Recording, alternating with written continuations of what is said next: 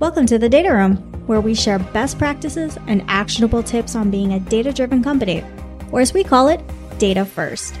If you're a B2B revenue leader looking to scale your growth stage business, come and join experienced CEO and tech founder Scott Stauffer in the Data Room. Welcome back to the Data Room. I'm here with Scale Matters CEO and co founder Scott Stauffer. Today, we're going to focus completely on companies in the midst of raising their Series A funding, or maybe even companies that you know you've just completed your Series A round. And Scott, I know you've worked with many, many companies that have successfully raised their Series A financing. It's often a overwhelming time when you've got you know that influx of funding, and investors will often ask CEOs at this stage what their plan of attack is with that investment. And I think it's obviously a good plan to have kind of like a first 100 days of after getting your Series A.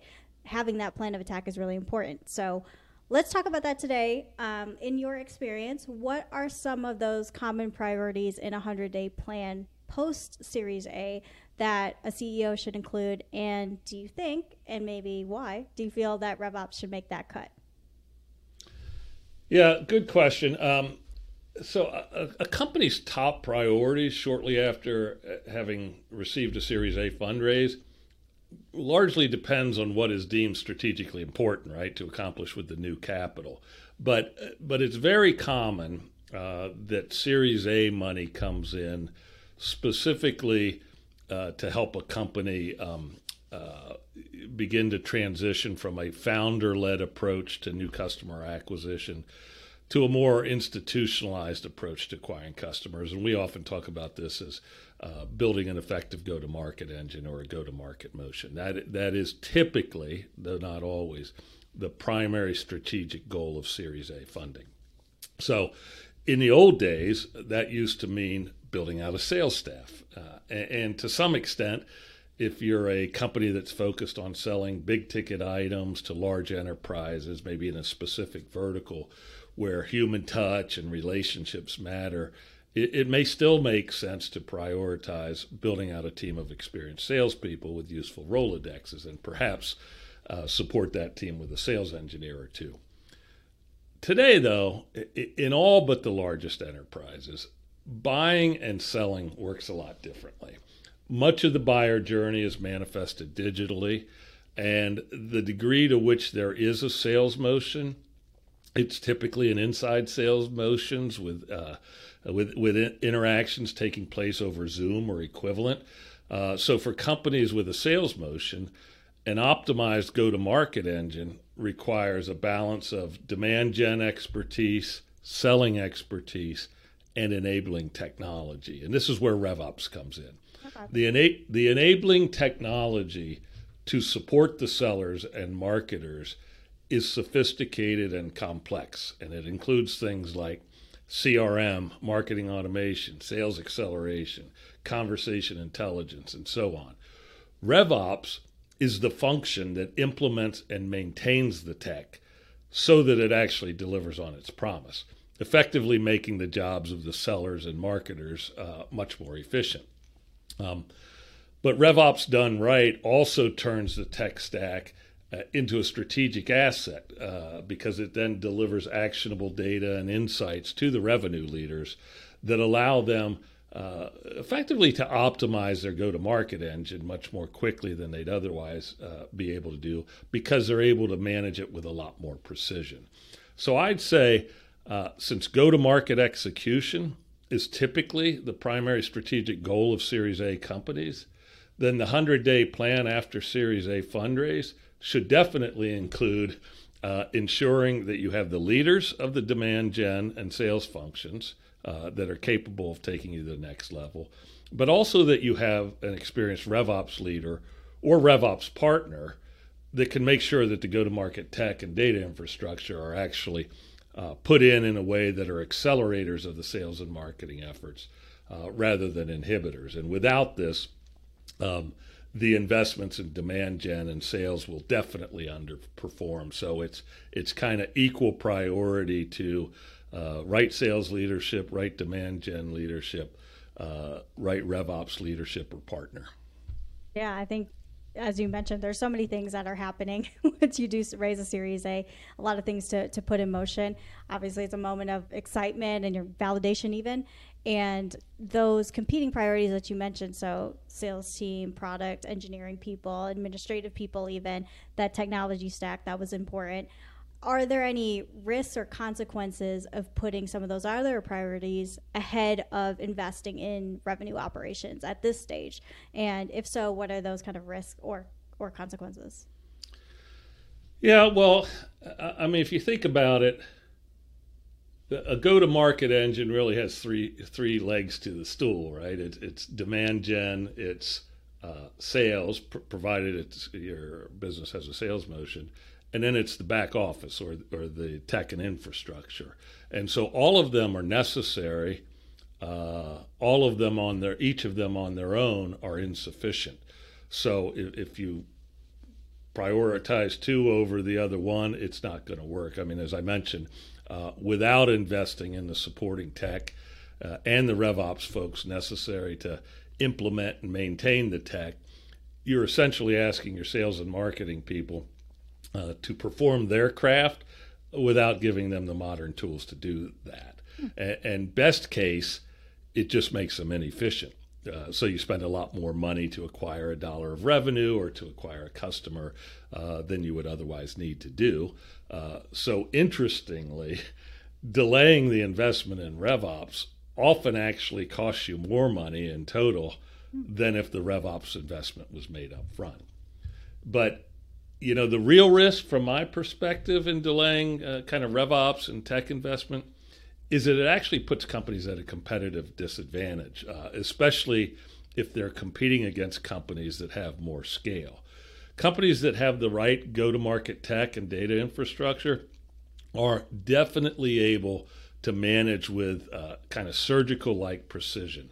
They're much better at understanding precisely their ICP uh, and, and, how to implement demand gen initiatives that attract that ICP. They're much better at turning their messaging or tuning their messaging uh, so that their pitch always resonates with the prospective buyers. And they're also much better at kind of finding and eliminating these destructive friction points in the overall lead to deal process. Um, I, I guess, in essence, the people that have a uh, fulsome go to market tech and data infrastructure uh, are easily in a position to outcompete those companies that don't. So to me, the risk of delaying RevOps investment is really existential. It's about survival or not, uh, particularly if you've got um, uh, better resourced competitors. Yeah, as, as I say with many things, pay for it now or pay for it later. so um, in this case, that investing in RevOps early or at the same time building that that stool or that triangle really makes sense there. And I think we've established a little bit these, you know, 100 day priorities and the case for, for building revenue operations in that time period. I'd, I'd love to get a little more specific um, about skill sets and what types of skills executives should be looking for um, and maybe what what options are there to build RevOps when you raise a Series A, knowing that you know you're still kind of early stage, right? So you may not have the ability or the budget um, for specialization. Yeah, this is challenging. Um, one because RevOps, the recognition of RevOps as so uh, foundational to having an effective go-to-market engine has gotten pretty uh, broad these days. So there's just a very high demand uh, for that function. Uh, which makes it very hard to hire people and hire people that aren't super expensive. Uh, and and it, it, makes it very challenging because most Series A companies are really not uh, comfortable making the necessary investment uh, to build a fully functional go to market tech and data infrastructure and the associated RevOps function in house. So let me give you an example. For a typical company, maybe with say 10 combined sales reps and or uh, SDRs, they should probably be spending around 70k a, a year just on the core tech stack, maybe another 30k or so on um, BI analytics stuff.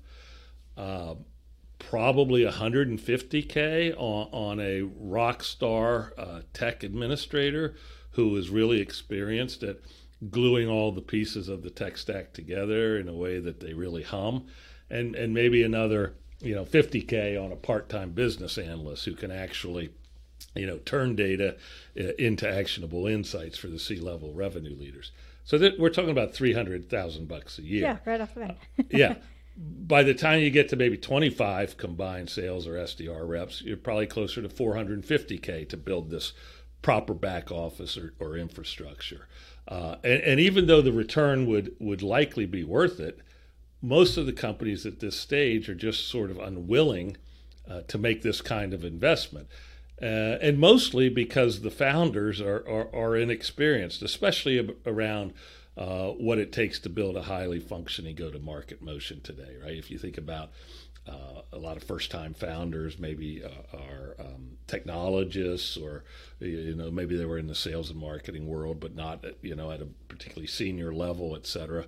So, so they don't kind of understand what it takes to do this right and, and, then if someone gives them the price tag to do it right you know it's it's uh, it's eye opening and, and people are uncomfortable with that. So you know typically uh, we see Series A companies, uh, you know, invest in some of the recommended core tech stack, like like they'll they'll invest in a CRM, they'll invest in a marketing automation platform, uh, but then, and we've spoken about this before, they they effectively put the burden of implementing those uh, tools and maintaining them.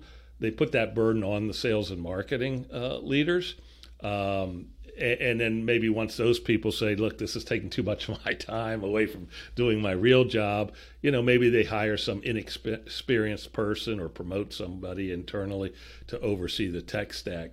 And the problem with this, and this is super common, but nearly 100% of the time companies go down this path, the tech does not get implemented properly. The data in the CRM is garbage, and the infrastructure actually becomes this inhibitor uh, rather than accelerator of customer acquisition. And this is actually a very big reason why so many Series A companies actually fail to grow at the required pace in order to ever achieve Series B.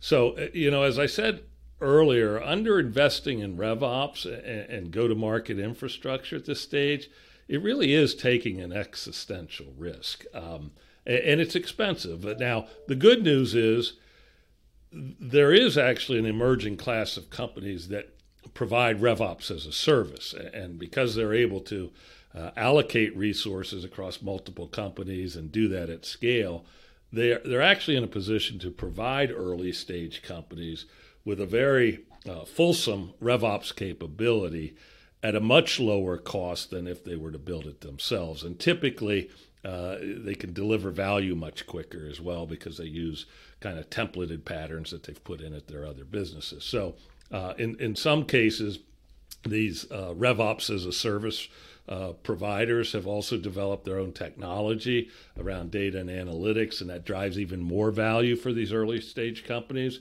uh, beyond what they would get if they tried to build the function in house. So, assuming that you want to avoid kind of the existential risk of underinvesting in RevOps uh, and go to market tech and data infrastructure. You really have two options. One, spend the money uh, to properly build the function in house, or two, partner with one of these um, emerging managed RevOps service providers to provide you with the capabilities. And my guess is certainly over the next few years, because this is such a, a, a rich area that we're talking about, uh, using a managed RevOps service provider will, will, likely become a very common, if not the predominant approach uh, that Series A companies take to fulfilling this critical need. It, it's hands down lower cost and quicker time to value than building this stuff in house.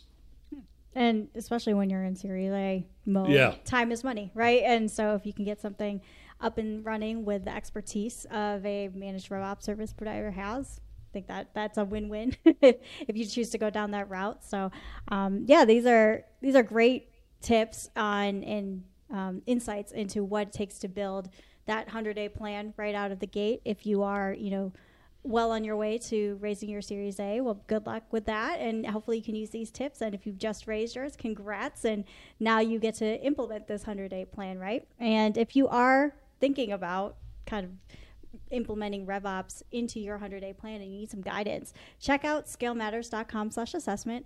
As you know, we are offering a complimentary uh, RevOps maturity assessment for listeners of this podcast. So check out scalematters.com slash assessment. Thanks, Scott, always for, for your insight and advice, and we'll, we'll see you next time on the Data Room. Thank you.